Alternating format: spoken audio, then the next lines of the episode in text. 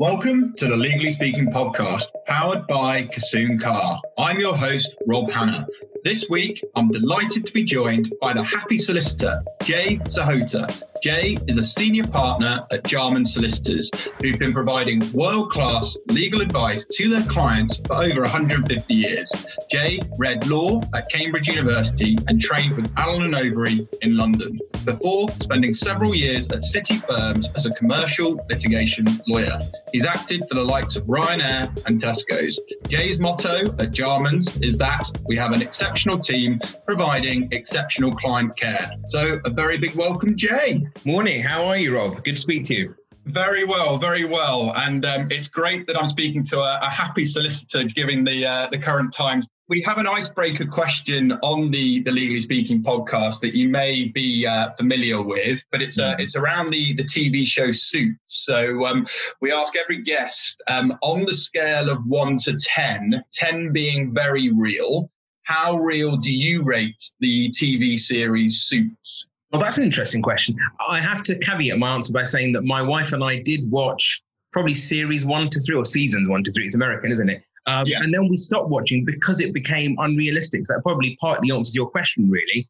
And it became more of a political, sexual drama um, than a real life legal drama, really. On, on a scale of one to 10, how realistic? I suppose bits of it are realistic, and it depends which area you practice in. So some of the litigation stuff I watch and think, this is really good because it reflects real life strategy and decision making and you know the twos and pros of litigation every day. So I'd probably say about four. I think. Yeah, I think I think fours for probably. Uh, some people give it a little bit higher based on they like a bit of Hollywood, but if you're going on the realism, you, are probably about right with a with a four. Um, but look, there's so much we we need to get through. You know, throughout your, you know, I'd love to hear more about your sort of illustrious career. Um, but let's sort of go right the way back. Do you want to sort of tell listeners a bit about your your, your sort of background and your, your your sort of upbringing, firstly?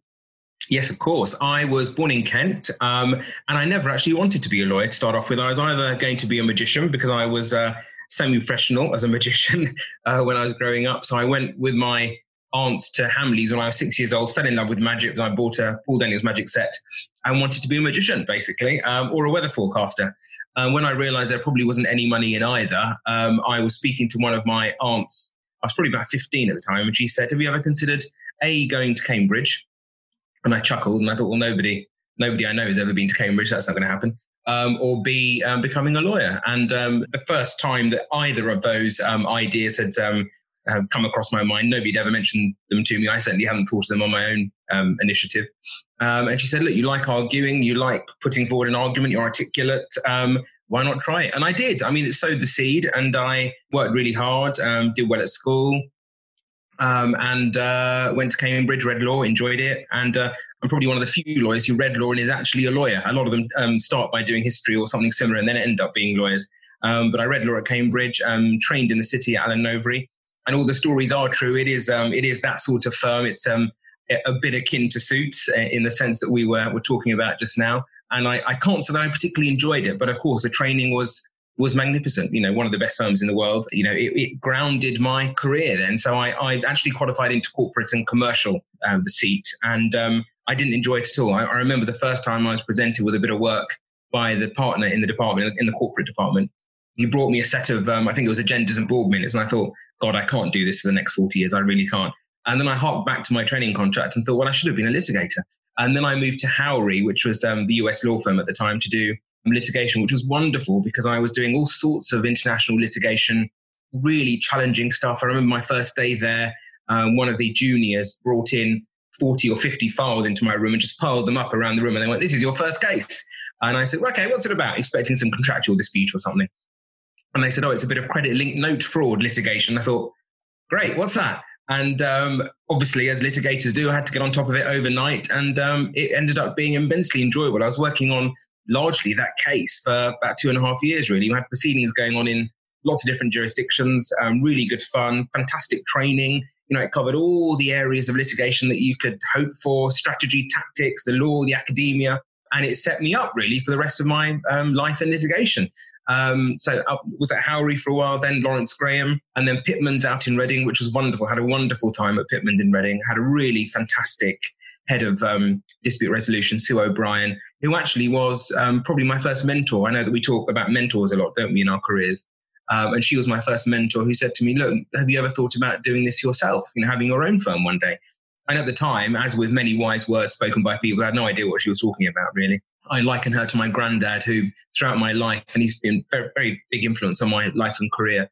Um, he said to me, again, when I was growing up, everything in life is about respect. Again, at the time, I didn't know what he was talking about really. And now I think it's true. I mean, particularly given the times we're going through, everything is about looking after each other, respect, treating people well, um, trying to do the best that you can for yourself and for others. It's also part of my Sikh faith, etc.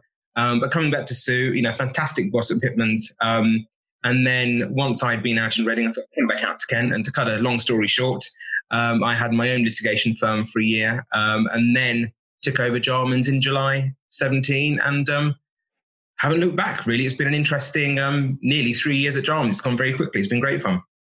Good stuff. And we have a lot of people that are obviously listening to the podcast from all levels of the legal career and even further afield. But one of the things we like to find out from lots of people who particularly have broken into sort of top US magic circle firms, you know, how did you go back, um, you know, looking back, how did you secure your training contracts at the time and how did you handle any sort of rejections and what advice would you give to people um, who are perhaps, you know, particularly given the current COVID-19 situation, you know, about how they could maybe think about applying um, for those training contracts? Good question, actually. It was actually a bit easier in my day. Um, I don't mean to diminish the achievements of those who were applying around the time that I was, but you know, we had the milk round. The law firms will come to your university and sell themselves to you. You know, come and join A and O or Linklaters or Clifford Chance or whatever. Um, whereas now, um, I, I, think times have changed and it is more more difficult, um, depending on you know where you go to university, your background. Um, I know there are lots of initiatives to try and get different um, types of people into those training contracts, and there does need to be a bit more of an effort in that in that respect. But I'm not going to get into that that whole argument. That's a whole other podcast, isn't it? Really. But I mean, the only thing that I did, um, and it's all I've ever known, really, was to just work really hard at it. You know, keep doing it. Um, don't take rejection. Um, just keep trucking on. I mean, I didn't have the benefit of really of anybody in my family who was a lawyer, or even anybody as a close friend who was a lawyer or who had done before when I was um, seeking to do then. So I relied on gut instinct, really. You know, I, I, talk about gut instinct a lot in, in my career, and I know that you do too as a fellow entrepreneur. It's about gut instinct, doing, doing the right thing, just keeping on, not giving up, um, not taking no for an answer. And I just applied to as many firms as I possibly could and tweaked the application for each firm to suit to suit each firm, which was obviously very important. Um, and again, I didn't have anybody sitting on my shoulders telling me what to do. I just worked hard and worked very hard in the applications to get that the personal statement section of the application. God, I still you brought back memories now, Rob, having drafted these statements. I was sitting in my parents' dining room in 2001, I think it was, drafting these applications. Um, and to, you know, Tipp-Exed bits out, very different now, obviously, with technology, etc. But I just worked really hard and um, wrote very good personal statements, which brought in all of my experience, what I wanted to do, why I wanted to do it, talking about different achievements, etc., talking about the firm, you know, tapping into why I wanted to go to that particular firm, etc. And I, d- I don't really think there was any any magic about it aside from working really hard, uh, presenting yourself as best as you possibly could. I mean, it's slightly different now because I think people do it a different way. They, again, depending on where where you are in terms of which university you've been to, who you know, who you associate with. A lot of people, I get them um, regularly, are approaches from um, students, um, LPC students, etc., saying, "Can we apply for a training contract at your firm?" So I think a lot of people are doing it via contacts now, which isn't necessarily a bad thing. So that might be the way to go about it these days.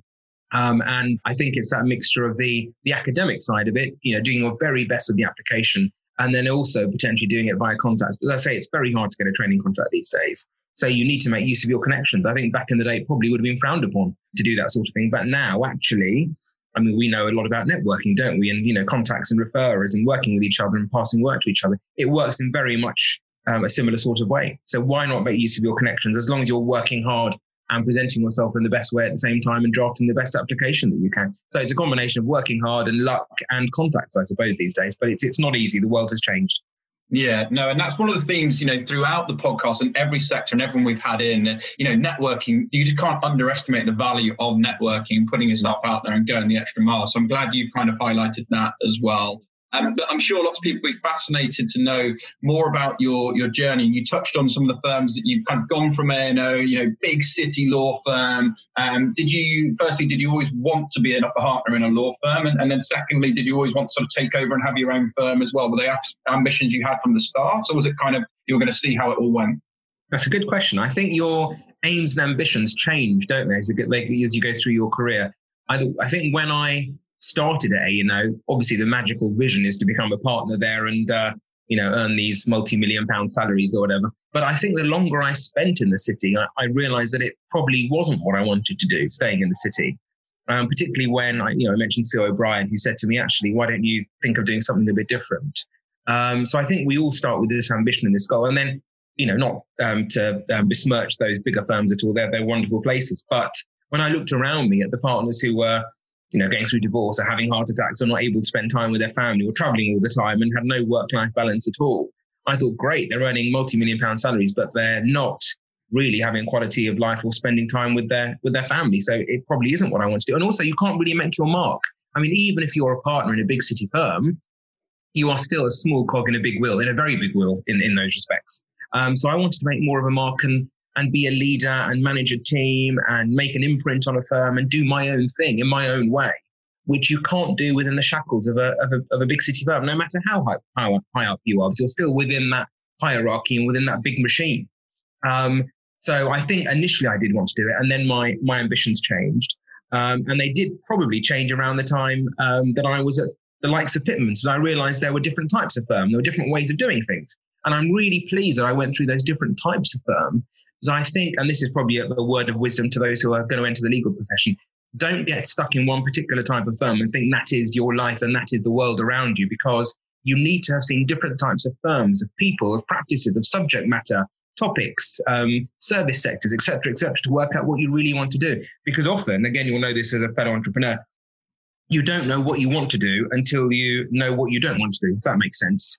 Um, so you've got to have gone through things that, well, actually, I've tried it, but I know that wasn't for me now. So it was a bit similar with me and the city firms thinking, actually, they, you know, wonderful time, wonderful backing and grounding to my career, but that isn't really where I wanted to stay.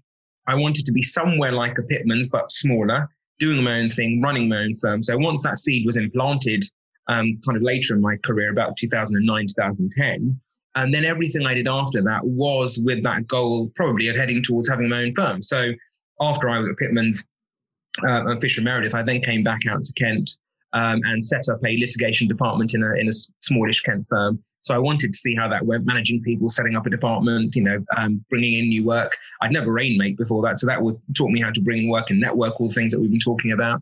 Um, and then having my own firm taught me that compliance side of it, and run your own firm and finances, and you know, contacts and structure um, and organisation within a law firm. Um, so it sort of got me ready to take over and run Jarman's, basically. So to answer your, that was a very long answer, um, but the short answer is that I started out with a an aspiration of a city career, but ended up with something different. And when people say to me now, God, why are you stuck in Sittingbourne, running a firm in Sittingbourne instead of um, at Allen Overy? I say, do you know what? I actually feel more fulfilled now because I'm doing things in my own way, and every day is an achievement because I'm leading a team, managing a team, attracting work, thinking about structure, organization, finances, human resources, you know, very, very busy every day. And you just can't do that in those bigger firms. It's different and it's more fulfilling. Yeah, no, absolutely. And I think look, let's let's address the, you know, maybe the elephant in the room or, or the stigma because you know, I'm, I'm a big advocate of London. Obviously, all my businesses are in London, but I'm actually a Midlands man. And, you know, I think there's so much more to business just outside of London as well. So, you know, certain people listening will be like, well, that's great. But, you know, you're not doing London city work. You're not doing, you know, the quality isn't out there. I have to be in London. It's the only place I can be. Um, you know, what do you say to that? No, that's not true at all. Otherwise, I wouldn't be doing what I'm doing. Actually, if I if I knew that I, I either wasn't in a position or couldn't be in a position where we weren't attracting and doing good quality work, which is comparable with the work in the city, then I wouldn't be doing it at all, basically, because I'd be selling myself short, really. And part of the reason why I did want to do what I'm doing at Jarman's is that I reconstituted really the sort of work we were doing. I mean, it's, it's a good firm with a, um, a an old reputation, a very long-standing reputation, but I wanted to tweak the areas that we were doing. So when I took over, the biggest areas were property, private client, really, and a little bit of um, family work. And we didn't really do as much commercial work, litigation work, the quirkier property stuff that you find in the bigger firms and the city firms. And I thought, why can't a small Kent firm do that sort of thing. It's about the people at the end of the day. I mean, a firm isn't some magical entity um, that sits above everything else and means that you can only attract a particular type of work. That firm is a function of its people, as you know. Um, so why not attract and try and attract that bigger, better quality work with exceptional client care and really good people delivering it? And what I say here is that, and you mentioned my motto at the start, we do have exceptional people here delivering exceptional client care. And a lot of us here are ex City. I mean, I'm ex A&O. Um, Barry, um, who's the old owner of the firm, very close partner here, is um, ex Manches. Ed, who's in our property department, um, ex Charles Russell, Tom, who's in my litigation department, Thomas Edgar. So we've got really good quality ex city people here, and they're very happy to work in the regions because they get a better work life balance.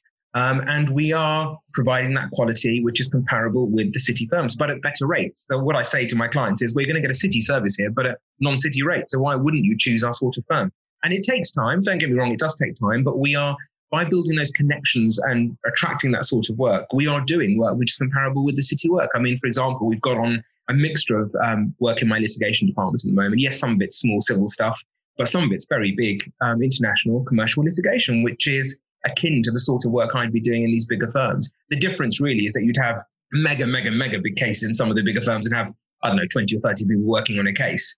Um, do I necessarily want that huge, huge, huge work at my firm? It'd be lovely to have it. And um, uh, in the past, we have won um, bits of work which are akin to that, but um, either we do those in house or we partner with other firms and we can still work on that sort of work. But um, again, if you, if you have a, a, piece of work which is too big, um, then it's going to take up the whole firm basically. And actually, that reduces the flexibility to some extent. I want more of a, um, a mixture in terms of the makeup of work that we do to keep it exciting, really. Um, so, yes, we can do the quality work and we do it better than the city firms. I've been up against all the big firms, and it's funny the, the question um, you raised about the stigma.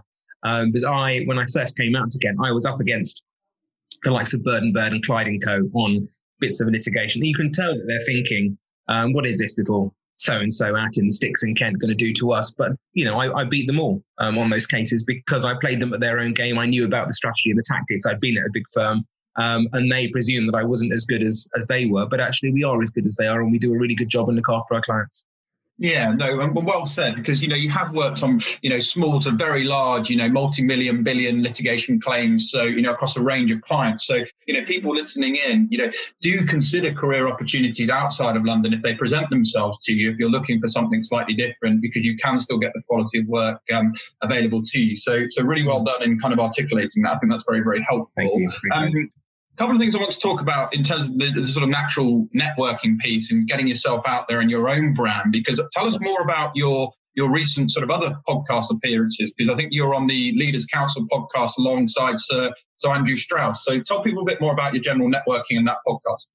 Thank you. Um, well, I like getting out there. I like meeting people and talking, as you can probably um, tell from this podcast. But I like no. a bit of um, So uh, my aunt was right, wasn't you? Back in the day, I do like um, talking to people. Um, I mean, everything is about people and relationships and communication, as you know yourself, Rob. And it's it, it's it's not something you can necessarily learn, but you have to hone it, hone the skill over time in terms of where it fits within your career. So again, harking back to my time at Pitman's, I'd never done any networking at all um, when I was at those sorts of firms. Again, that's something about the big city firms. You don't really tend to get the opportunity to get out there and network and bring in work and you know build relationships etc and it's maybe something that i thought was, was missing really and and you know you build up different facets of your personality and your experience over time don't you so when i came out to kent it was completely new to me i remember this was in 2012 um, when i first came back out to kent started in um, the kent firm where i set up a litigation department and wanted to um, bring in work which is is alien to most lawyers, going out, networking, building relationships, getting in work, because usually the higher up partners in the big city firms do that. I had to do it for myself at that stage. So I was sent out to to bring in work. I knew I had to do it because my my salary was dependent on it actually when I when I first came out to Kent. So I had to get out there and network. And it's I get it's an art, it's a skill, but I love it. I love it. And I, the reason I love it is it's about helping other people. Um, again, as you know yourself from a fellow networker, it's about helping other people. I never see it as selling. It is about helping each other. It's about referring work to other people. It's about looking for contacts and clients for them. And you know what? If something comes out of it at the end of the day for me, great. If it doesn't, at least I've helped somebody. And in a way that harks back to my faith because I, am Sikh, and um, a big um, tenet of my religion is is helping other people without any expectation of any gain for yourself. as I know it is for many other people and, and you know, people of all religions and no religions. So I love networking for that reason. That's why I call myself the happy solicitor. I, I was networking down in, in Kent um, a couple of months ago and somebody said to me, God, usually solicitors are, you know, quite staid, um, boring old types who, you know, wearing brown and grey ties or whatever. And they said, you're actually happy. And I, you know, I wear colourful socks all the time. I'm sitting here with my spotty socks on today. And it's become a bit of a hallmark for me, but I love going out, mixing with people, making people happy, you know, building relationships. And that's what I started doing when I was out in Kent, and it, it, makes the world go around. It really does. I spend a lot of my time uh, meeting other people, networking with others, um, referring work to other law firms. You know, they refer work back to me, and that and I and other professionals, and it just works really well. You never know how you can help somebody or where the next bit of work's going to come from. Um, and in that vein, I was connected recently with um, it was a parliamentary review. Um, within that, they have the Leaders Council, and um, there was an opportunity to do a podcast on leadership alongside Sir Andrew Strauss, um, as you as you noted. Um, and it was great fun. It was kind of 15, 20 minutes a couple of weeks ago, and they asked me lots of questions about leadership and how I do things and how I motivate my team, etc. And I just like helping others, and even that, if if that's helped somebody to think, you know what, this is what I want to do, or this is how I need to lead, or work with my team. And if it's implanted something in somebody's mind and helped somebody, great. I didn't do it for any reward or expectation of any gain. I did it because I enjoy doing that sort of thing. And similarly here, we do quite a bit of stuff with local charities. You know, we like to get out in the local community and help people. And um, it's, I think that's a very important part of what we need to do. And it's an important part of, the, part of our duty in life, as we see with what's going on around us at the moment. You know, look at the amazing sense of community that's come out of people helping each other. People aren't doing it because they want anything in return. They're doing it to genuinely help other people. And it puts things in perspective, and I enjoy it. Absolutely. And, well said once again. I think, you know, I always take the view, you know, always add value to everyone and expect nothing back. And then you can, A, be never disappointed and you should intrinsically take a lot of self value from that. So I think that echoes what you're, you're saying there. And just to sort of touch on leadership, you know, it is a tough time for everyone as well. And, you know, it's all, it's great. And, you know, you and I are very eternal optimist, positivity. I the fact you're the happy solicitor and that's the way you brand yourself. And that just brings so much joy to someone like me in terms of even speaking to you today on this podcast. Um, but bringing that into the day to day of sort of, you know, managing a business or running a law firm during COVID 19, you know, how are you actually finding that? How are you motivating your people? How are you keeping the wheels going? It's hard. I won't lie to you. It is hard. I mean, I remember that first day that um, Boris announced the um, lockdown, you know, almost exactly three, just over three weeks ago, isn't it, really? Um, and on that Monday, I mean, it was such a stark contrast. On that Monday was, I think we had the most number of inquiries we'd had in in uh, a number of years, actually, really busy day. And as soon as that announcement was made on that Monday night, things changed on that Tuesday. The world almost changed overnight on the Tuesday. So we weren't used to working remotely. I mean, as you as you know, even me setting up this uh, call was a bit of a, a, nightmare technologically for me because I'm not a techie person necessarily. I've got used to it. That's part of the lesson. You have to adapt. So that day, on that Tuesday, we suddenly thought, right, what do we do? And it was a mixture of panic and fear and uh, actually planning. I mean, your adrenaline kicks in, you plan and think, right, let's calm down. How are we going to do it? We're all going to work from home now. I mean, there's a core of us still coming into the office, but most of us are going to be working from home.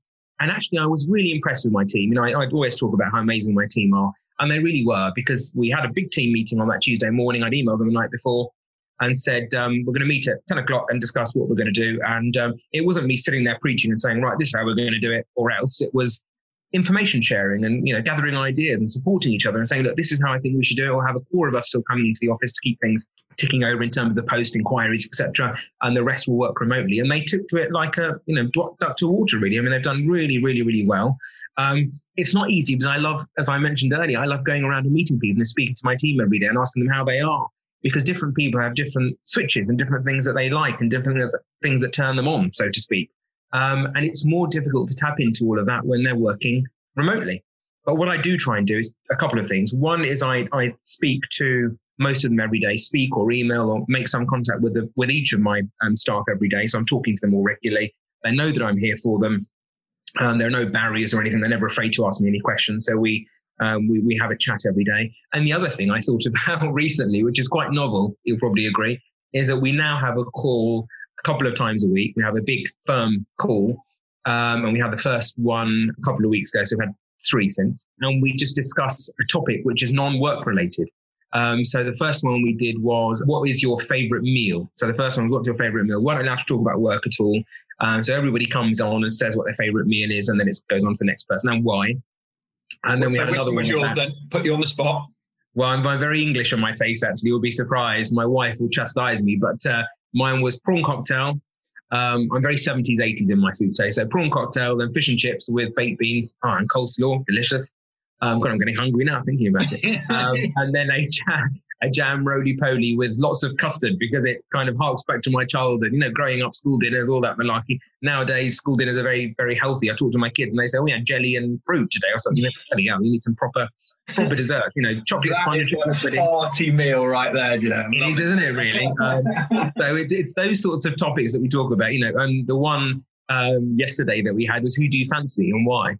Um, so that was really entertaining, really entertaining. So these topics that, you know, just take people out of their of themselves. And, you know, some people are finding it hard working at home because there's no division between work and home. You know, uh, one of my staff said, well, my bed is next to my desk. And I don't feel as I'm I'm doing anything different. It all just blurs into one. Um, and these sorts of calls have really helped those staff who may be feeling a bit down or they're not enjoying working at home. You've got the converse. Some of them love working at home. So they're not distracted at all. And they, they're actually much more product, productive there. So it's, in a way, it's a good thing because it's enabled me to get to know my staff even better. I know who likes working from home, who doesn't, you know, what's the best way of communicating with them. And that will inform a lot of do uh, what a lot of what we do when we get out to the other side of this, because I will then say to some of them, hang on, if you like working from home, why not work from home for good? If you, if you enjoy that and you're more productive and you're happier there, no travel and you're getting on with stuff and you enjoy it more. So why not do that? And others, I then know how to change the way possibly that I communicate with them? Do they prefer calls to emails? Do they prefer yeah, you know, talking to me at a particular time of day, etc., etc. So it's it's not a bad thing because we're learning a lot about each other, um, and it's as I say, it's not easy, but it's it's um, keeping in touch with people and then having these lighter moments because I think humor is is a huge tool, um, a huge, huge, huge relief and tool which gets us through the toughest times, and that, hence my moniker, the Happy Solicitor, because humor is really important. Humor, faith, hard work are really important things. Yeah, no, absolutely. And I'm, I'm definitely going to be asking about the great magician and singing uh, before we wrap up. But before that, I just want to talk a bit about your your memberships. Again, just an extension of you getting busy, putting yourself out there. Um, you know what, how you would encourage other people, you know, things to get involved with. Obviously, you've got the Institute of Directors, you know, the Federation of Small Businesses. Just want to talk talk a bit about that. Yeah, that's interesting. Actually, I mean, I um, it's funny when I first started networking, I would go to the opening of an envelope, and you do then hone it over time, and you work out which ones are good and which ones aren't. Um, but my my um, lesson really is to try all networking. Really, when you start, because you need to find out what's suitable for you. So try a bit of everything and see what works. And I usually structure it so that I have one kind of fixed form networking, such as BNI. I know there'd be groans going up around the country because people, some people don't like BNI, but I think BNI is a great instrument. I really do. Um, I've just rejoined a new chapter. Actually, I've um, rejoined Tunbridge Wells BNI. So I've been a BNI member for 11 years now. So, gosh, that's a long time, isn't it? More than a decade. Um, and I love BNI. So I'd always suggest having one fixed form networking, which you're going to regularly. Um, and then ad hoc networking, you know, stuff that you mentioned, like the IOD or the FSB, which have been really good. I mean, particularly the local FSB down in Kent. Alison Palmer runs the Kent branch of the FSB, and they do a lot actually in the community. They've been really good. And I'm one of their ambassadors. I go about and um, help others, and um, we have events together. I've done some networking at the firm um, and I get involved in their initiatives and um, want to do more with them on the coaching leadership side. So that's been really good fun.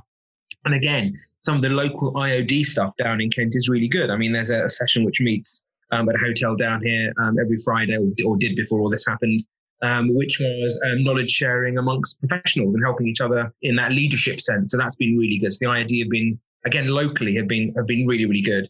And then on top of that, networking, which is a bit more informal, you know, going to ad hoc stuff um, as we know, it's all about one to ones. It's setting up meetings with people and having one to ones with people who you think you can help. And um, again, if you get something out of it, fine. If you don't, it's not the end of the world. At least you've helped somebody. I love all that kind of stuff. But it's you're right. It's good to have some structured stuff like the FSB and the IOD, um, which have been really good. And I must also take my hat off to um, the Kent Invicta Chamber of Commerce because um, they've been fantastic. You know, Kaz Macklin is the um, local rep for them down here, and she's fantastic. A really good woman, really good connector.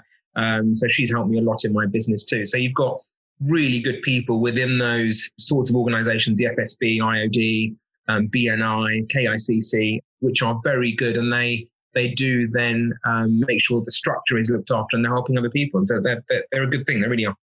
Great stuff. And just as my, my, my, final question, we, we talk a lot about niche in uh, legal services in any business. So I'm, I'm sure you have a niche here, Jay. I mean, a Cambridge educated, Allen Overy trained, top city lawyer, now runs his own firm. And just to add to that, a great magician and singer. So come on, what's your, uh, what's your, uh, you know, your, your best trick? It's probably quite hard to articulate over a podcast, but um, you know, if you were trying to razzle and dazzle people, what's your sort of go-to trick that people maybe can uh, can, can listen to or watch online?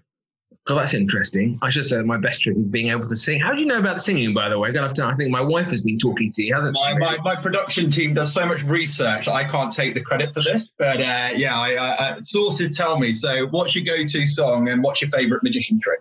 God, that's funny, isn't it? I don't know where they would have picked up on this. They're obviously very thorough. They're giving Hercule Poirot a run for his money, aren't they? That's very good. um, but no, it's it's interesting. Although I was a semi-professional magician, I love my magic. I can sing, but I would never sing in public. It's really bizarre. So if you were to ask my wife and my kids, they keep saying, "Go on, expert, you're a really good singer, etc." But I would never sing on, in public. And this is the weird dichotomy that you will know about. Even though I network and I sing and I do magic, um, I'm actually very shy. I, th- I, think I'm very shy. But in terms of the magic, I'm trying to think of my um, best trick it's probably, gosh, probably one of the tricks that I've invented myself. And I was showing my kids this um, trick at the weekend. And you're right, it's very hard to impart over um, a podcast, but I basically lay out all the cards. It's a normal deck of cards. They get to choose a card freely from this deck of cards. Um, I then get them to shuffle the card back into the pack. Um, and then I not only reveal their card, but their card is a different color from the rest of the cards. And then I show that all the other cards are blank. And then I make the pack disappear. So it's a combination of about three or four different tricks, actually, which I've molded together over my career and kind of put it together. I don't have as much time to invent my own tricks anymore, but I, I like kind of putting different twists on tricks and possibly putting a few tricks together to make a bigger trick. And that's an example of that, really. But uh, I mean, the reason I love magic, it's it's a release from the stresses of everyday life, and I really need to do more to get back into it. I mean, whenever I go home now, at the end of the day, my kids always say to me, "Show me, show us a trick, show us a trick," and um, I think it's it might prompt me to get back into it. Actually, maybe I could do magic and sing and eat um, jam ready pony at the same time. That would be good, wouldn't it? And on that note, we have to uh, we have to say I'm well up for that. But Jay, um, listen, it's been an absolute pleasure. You're a bundle of joy. You really are the happy solicitor. So thanks so much for taking the time to join us today and sharing your journey and all your insights and keeping constant positivity. I'm sure we'll uh, we'll see you feature again. I'm wishing you and your law firm and all of your extra pursuits um, tons and tons of success. So from all of us, thanks so much. Thank you, Rob. Really good speaking to you.